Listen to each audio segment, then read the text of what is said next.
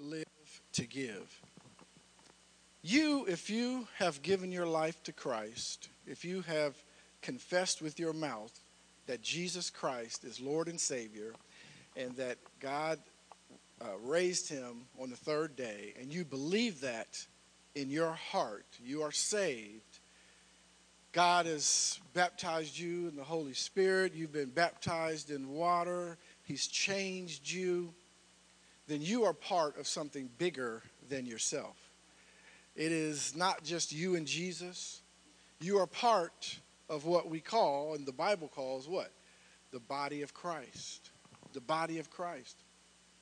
Matthew 16, uh, Christ talked about the foundations of the church. This is, if you want to know about church, this is how the church started in Matthew 16.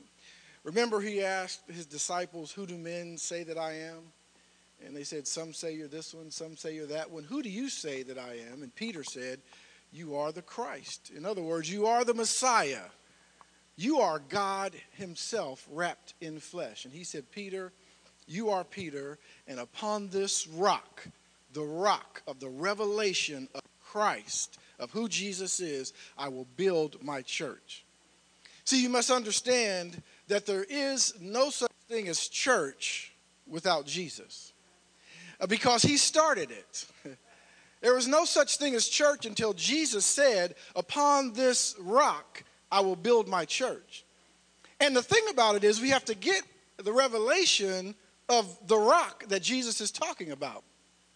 He's not talking about upon Peter I will build my church, but upon the revelation, the realization that Jesus is the Messiah, that he is Christ.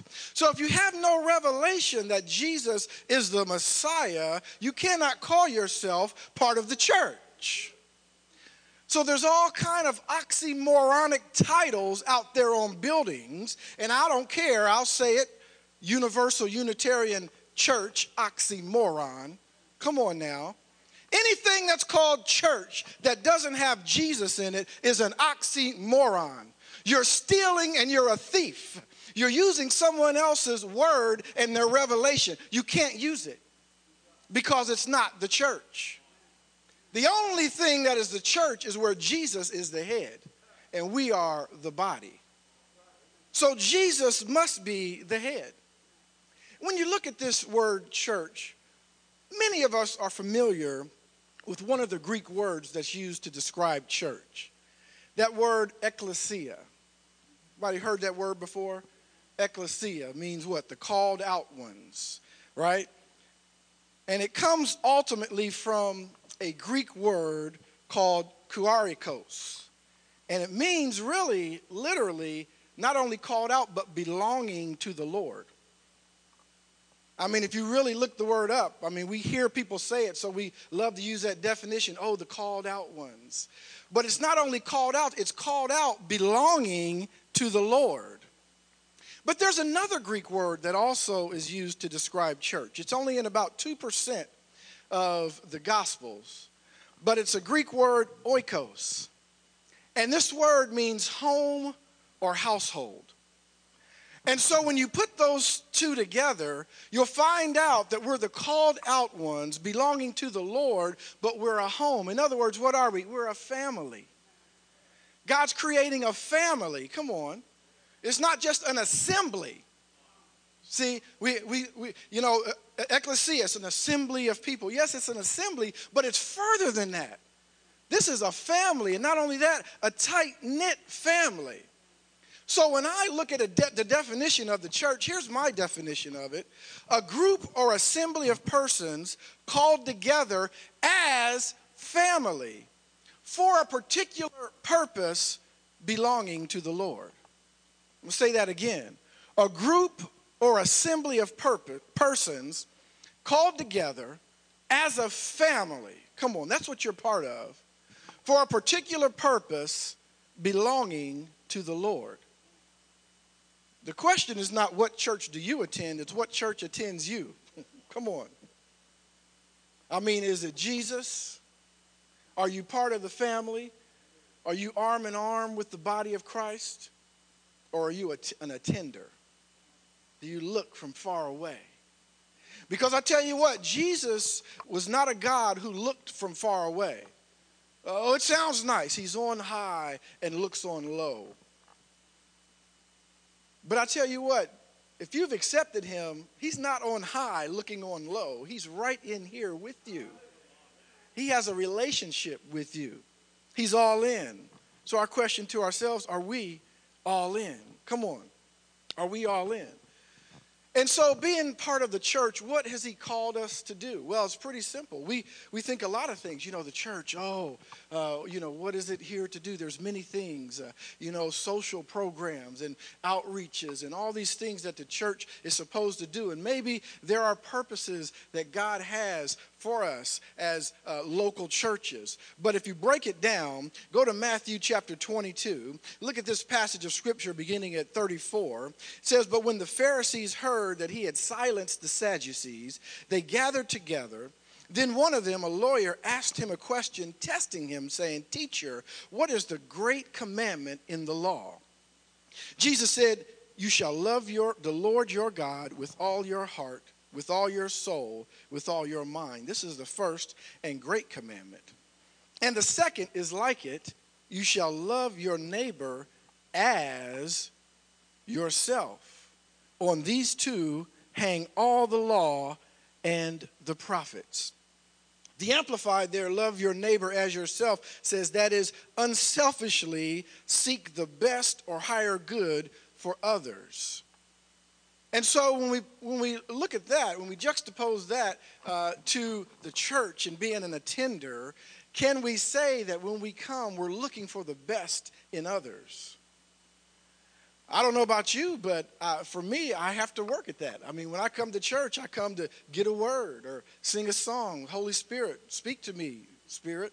Bring me closer. Uh, I need to pay the bills and uh, please provide. Give me provision, Lord uh, you know, grow me up in you. And it's, it's a lot about me. Come on. But here, Jesus says, love your neighbor as yourself. You're just as interested in your neighbor getting revelation and healing and provision and restoration and deliverance as you are for yourself. Come on, somebody. This is what Jesus is talking about. And not only that, this is not a suggestion from Jesus. It's not a question that he has, would you do that for me? He's, the, the guy asked, the lawyer asked him, what is the great commandment? And he said, this is the great commandment. Love the Lord thy God, heart, mind, and soul. Love your neighbor, commandment, as yourself. He commands us to do that. Jesus is not asking us to love God and love people. He's telling us that as a Christian, it's built in our DNA to love God and love people. It is something that we must do. Not so that we can show people that we are Christians, but we must do it because we are Christians. You have to do it. You must do it. And that puts you, now I'm going to say this. That puts you as part of an exclusive agency. Now, uh, I'm not saying better than or you look down your nose. No, no, no. But we just said called out. Called out. Come on. You're called away from belonging to God for a specific purpose Acts 1 6 and 8 says this So when they had come together, they asked him repeatedly, Lord, are you at this time reestablishing your kingdom and restoring it to Israel? He said to them, It is not for you to know the times or epochs, in other words, the seasons, which the Father has fixed by his own authority, but you will receive power and ability. This is the Amplified. When the Holy Spirit comes upon you, and you will be my witnesses to tell people about me, both in Jerusalem and in all Judea, Samaria, and even to the ends of the earth. You can't even witness without the Holy Spirit. This thing belongs to Jesus and Him alone. That's who the church belongs to. Come on. The church doesn't belong to us. Although we try, we have meetings, we vote on stuff, what we're going to do without consulting the scripture, without praying a lot of times because I think we should do it this way and I think we should do it that way. We want it to belong to us. But when the rubber meets the road, the church belongs to Jesus and Him alone. And we must check with Him. What do you want, Lord? Which way do you want us to go? I'm getting to a point here. We as the church have a mandate to come together, to be a family, to love, to love God and to love people. And being filled with His Spirit, which gives us power and ability to spread the gospel news about Jesus Himself in your home, in your city, in your country, and all over the world. It's a mandate. It's a mandate. You see, when church leaders and members hear and obey the Holy Spirit, the church functions as an organism. It functions as a living organism that God Himself wants it to be. But when church leaders and members govern the church policies by, collective, by the collective wisdom of man, the church becomes carnally and spiritually dead. It becomes an organization. Come on. The church is God's exclusive agency on earth to minister the gospel to the world through both Christ like speech and lifestyle. 2 Corinthians 5:20 says that we, you and I, we are the ambassadors of Christ. We are the ambassadors of Christ. What I'm trying to tell you is that you're a part of something special. It's not that you just get up and say, Well, I better do my duty and go to church on Sunday so I can get that in and check it off. I did that like I work out, you know, I need to work out three days this week and check it off. No, this, you are part of something special. This is a living organism that you're a part of. Why live to give? Because you're part of something bigger than you, the universal church. And in that, God has created local churches. Even in the book of Acts, remember, oikos, home, family. They had, they had service in their homes. Went from home to home. Come on.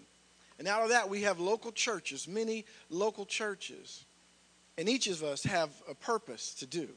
We have something to do. So, what about us? What about us? What about our part of the body? You know, Corinthians 12 12 talks about uh, we're all part of one body, though we're many members, and we come together. By the way, it also says that baptized by the Holy Spirit into one body. Right, you just need to take note of that. How do you become part of the body of Christ? Look at Corinthians 12 12, baptized by the Holy Spirit into the body. That's a message for another time, but we're part of the body of Christ, the church. And though we're many members, each local church is even a member of a bigger body and has a purpose. We're not here just to get together on Sunday morning and Wednesday nights. Come on. He's showing me something. Now, I know you might look around in church this morning and you say, well, you know, Pastor Mike, this is kind of a different message because I was expecting you to break down the word and maybe, uh, you know, give me some revelation, something that might help me personally throughout the week. And uh, that is part of the purpose of the church. But I want to get some things established even this morning uh, before we go forward and move forward into our purpose as the Life Church and as each of you, your families, move more into your purpose. God is showing me a many membered church. Come on. See, I had somebody one time uh, tell me that, you know what? And it was with good intentions, a great heart. You know what? If our church doesn't grow anymore, people wise, I'm talking about, uh, then I'm, I'm satisfied right where we are. I'm satisfied. And it, but, and that's not, it doesn't sound wrong. I'm not even saying, I'm not even talking about right or wrong. Uh, you know, I mean, it's because honestly, I, I, I love the people that are here. And this is a great family. You know, you think about it one way, you're kind of like, well, I don't want somebody else to come in and mess it up. You know, this is a good family, you know. But that's not, uh, that's not God's purpose for any church, any church family. It's not his purpose for it. Iron sharpens iron. Come on. and if this is it, if this is the pinnacle of where God has taken us, I, some people could be satisfied with that. But and I don't want to speak for you, but I know for me, I'm not satisfied. Because God is so much more. God is about multiplication and abundance and over and above and uh, exceeding and abundantly above all that you can ask or think in all areas of our life. God makes our relationships richer. Come on, and more satisfying. God uh, makes. God has the ability, if we'll let Him, to make our job, our employment, more satisfying. A mission field, and it will build us up there. Come on, he'll do all of those things in every area of our life. And so I'm not satisfied with just what we have. And you might say, well, Brother Mike, I, you know, I look around and, you know, I'm not sure what you're seeing. But I want to tell you something that God shows us things in a spirit before he'll show it to us in the natural. Come on. You got to see it in the spirit. I know for me, I see a many member church with resources to support his vision, who will be Christ centered and gospel centered who will disciple and be discipled in order to grow to the full stature of Christ. That's what I see. My question for you is what do you see? What do you see when you look around? Do you see some empty seats? Well, yeah, that's there in the physical. Come on. It's there in the natural.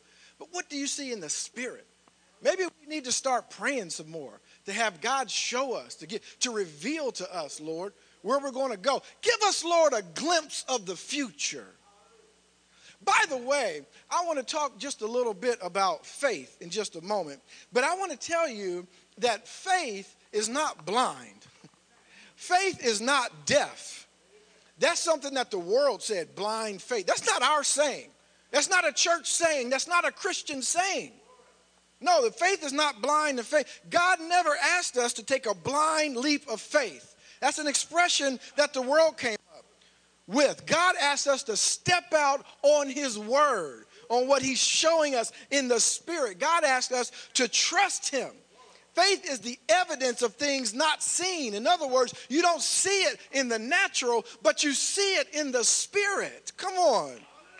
You see him spiritually. And God's saying, What I'm showing you in your spirit, I'm asking you to step out on my word. When Peter went to step out of the boat, he didn't already step out and, and touch the water and say, Oh, yeah, okay, it's going to hold me up.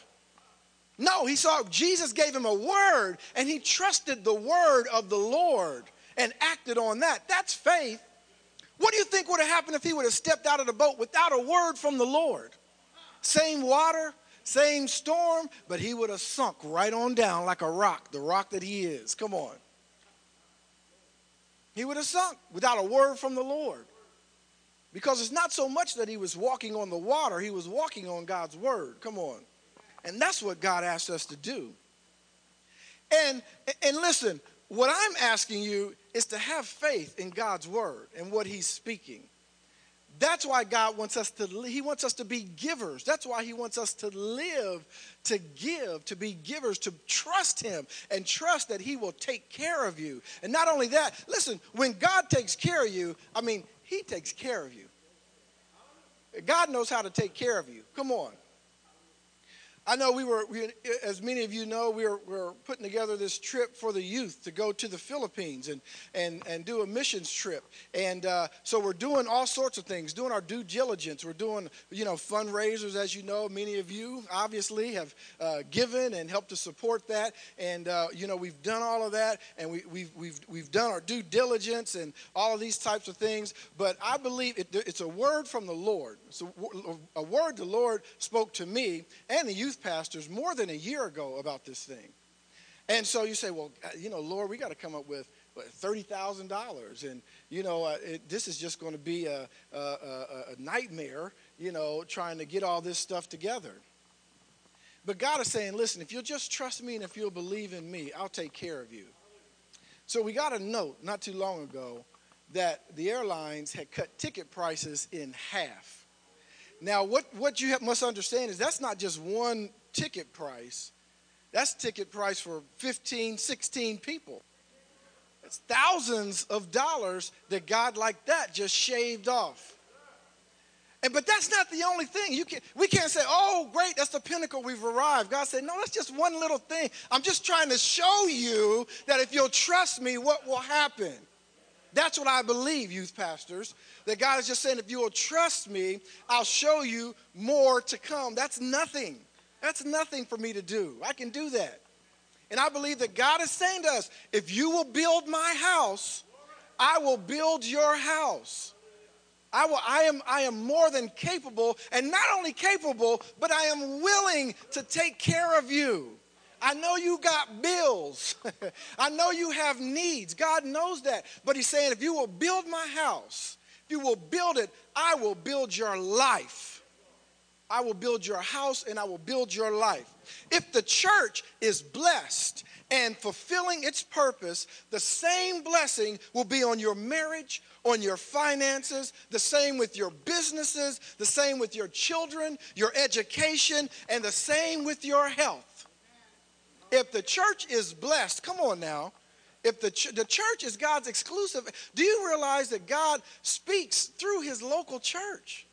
That's where the gospel is to come. Nobody rogue out there.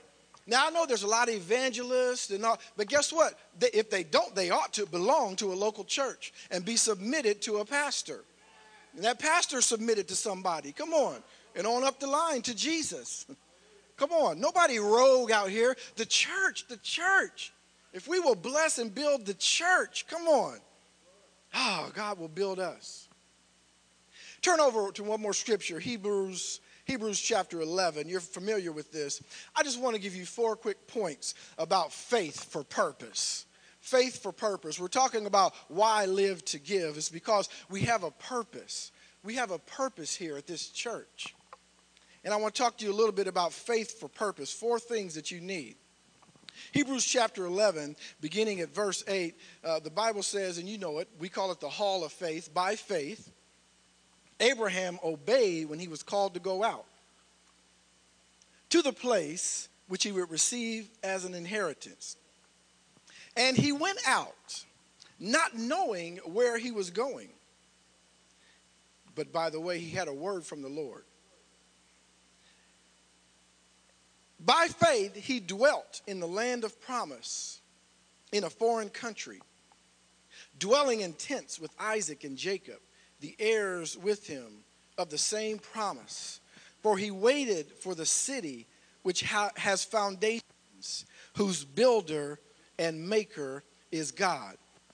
Now, Hebrews 11 is what we call what? The hall of faith sometimes. It is there where men and women who walked by faith. You know, God spoke to these men and women, and, and He gave them what I call a glimpse of the future. And I believe that's what He's doing to us today. He's giving us a glimpse of the future. And they walked toward that. God showed them, even though they couldn't see it in the natural, we have to understand that faith is active, it's a verb. You cannot sit and stay still and say that you're walking in faith. Can't be still and be walking at the same time. Can't do nothing and say you're walking by faith. And so, for us to accomplish the things that God has set before us as the life church, is going to require us to walk by faith. It's going to require us to be committed to his vision and his purpose, not only for our individual lives, but his Matthew 28 purpose for all of us to go. It's what he's called us to do, go. And often we feel like, well, you know, before I go, I gotta, I gotta really get myself together. I get myself together, and then, you know, I can go. I get myself together and all of that, and then I can come in and I can, uh, you know, be a part of the children's ministry, or I can, uh, you know, join the media team, or this team, or that team, or I can help out, uh, you know, be part of help the youth, or whatever it might be. But once I get myself together, God's not saying get yourself together and come. He's saying just as you are, come. Because if I can get your heart, I can mold you and shape you into what I want you to be. You just have to be willing to be submitted. That's all. Just have to be willing to be submitted. If you're willing to be submitted, God can mold you and shape you. He'll break you where he needs to. Come on. And it might hurt a little bit when he does it, but guess what? What he's shaping you into is going to be much better than what you are now. If you're satisfied with what you are now, that's one thing. Come on. But God has taken us to another place. So, four quick things that require us to walk by faith as people and as a church. First thing is obeying. the obvious thing, uh, right? I mean, I know somebody say, duh. But the reason Abraham obeyed is because God spoke something to him. Listen, it is difficult to obey God if you don't hear from God. But I want to tell you this much it's difficult to hear from God if you don't pray. It's difficult to hear from God if you don't ever read your word. It's difficult to hear from God if you attend church three times a year. I'm just saying. Come on. Think of it this way if you heard a weather person say, and you know how reliable they are, so you heard a weather person say, you know what? I know it's sunny today on Sunday, but Wednesday we're going to get eight to 10 inches of snow. A snowstorm is coming on Wednesday. So if all of us heard that in here today, there'd be a few of us that run out and get milk and eggs and bread. I don't know why people want to make French toast when they're when there's a snowstorm and you're stuck in your house. But we would prepare for it, wouldn't we? Where's my winter coat? Did I put up my winter coat? Do I have boots? We will begin to prepare for it. But my question is you haven't seen any snow. You look outside, I see the sun. Where's the snow? Why are you preparing for something you can't see? Because you have faith in the word somebody told you about. Now, who's more reliable, God or the weatherman? I'm just saying. Come on. God speaks a word to us, He expects us to take action. Abraham could have given every excuse not to move, but he didn't. He obeyed. Obeying. Second thing is this dwelling. Dwelling. Verse 9 says, Abraham and Sarah dwelt in the land. What this says to me is that they moved to that land immediately. In other words, they didn't go check out the land to see if it was what God was saying was true or not. They didn't go visit for a few months. They sold what they had and they moved there. There was a, in other words, there was a commitment. There was a commitment from them. Come on. I mean, when the Lord spoke to me and said, okay, it's time. You need to be full time pastor. You're making this money in corporate America, and you're making a decent salary, and you got health insurance and all of that. I couldn't wait around to say, well, you know, God, let me figure some things out and let me write some things down. Obviously, we all do our due diligence. No, Jesus even said, no one builds a house unless he counts the cost. But my point is, if you have a word from the Lord, you better put it into action. If you're going to count the cost, then you better start counting. Don't get a word from the Lord and start watching the blacklist. You better start doing something. If you're going to count the cost, count the cost. Do something. Do something to move toward the purpose that He has called you to. What I'm saying is, when God speaks something, we're going to have to be committed. If God is saying something to you about your marriage, you're going to have to make a commitment to it. If God speaks to you that you belong to this local congregation or another, you're going to have to make a commitment to it. It's part of the body of Christ. It's active, just like your marriage. If you're not committed, it's not going to work. Most passive marriages don't work. Nor does a passive relationship with the Lord. Faith is God spoke, I'm moving. That's what dwelling tells me. The third thing is this. Now watch this now. Judging. Yeah, I, I, said I said that judging. But watch where we go with this. Understand that we make judgments every day. And what I'm talking about is correct judging. Because the same principle applies. Judge not that you be not judged, for with the same judgment you use, it will be judged back to you. Good measure, pressed down, shaken together, and running over. Luke chapter 6. But there's good judgments that we have to make. We make judgments every day, not against people, but we have to make decisions. We make decisions based on what God is saying every day to us. We make decisions on a certain job. We make decisions about a doctor's report. You know, you get a doctor's report, you have to judge whether that's right or wrong, or not only if it's right or wrong, but am I going to do it or not? Some of us say, but we don't do. You're not judging correctly. Come on. We need to judge. Am I going to am I going to eat more than I said I'm going to eat? We got to make judgments every day. Look at the judgments Abraham and Sarah made. Look down at verse 11. You know, by faith, Sarah herself also received strength to conceive seed. She received strength. The Bible didn't say she conceived right then. She received strength to conceive seed, and she bore a child when she was past the age. Why? Why? Somebody tell me why. Because she judged him faithful who had promised. Sarah judged a word from the Lord. She judged God to be faithful. You're going to have to judge whether you want to live a kingdom life and an abundant life, a life filled with promises and joy of God, or whether you want to live the way that the wind takes you.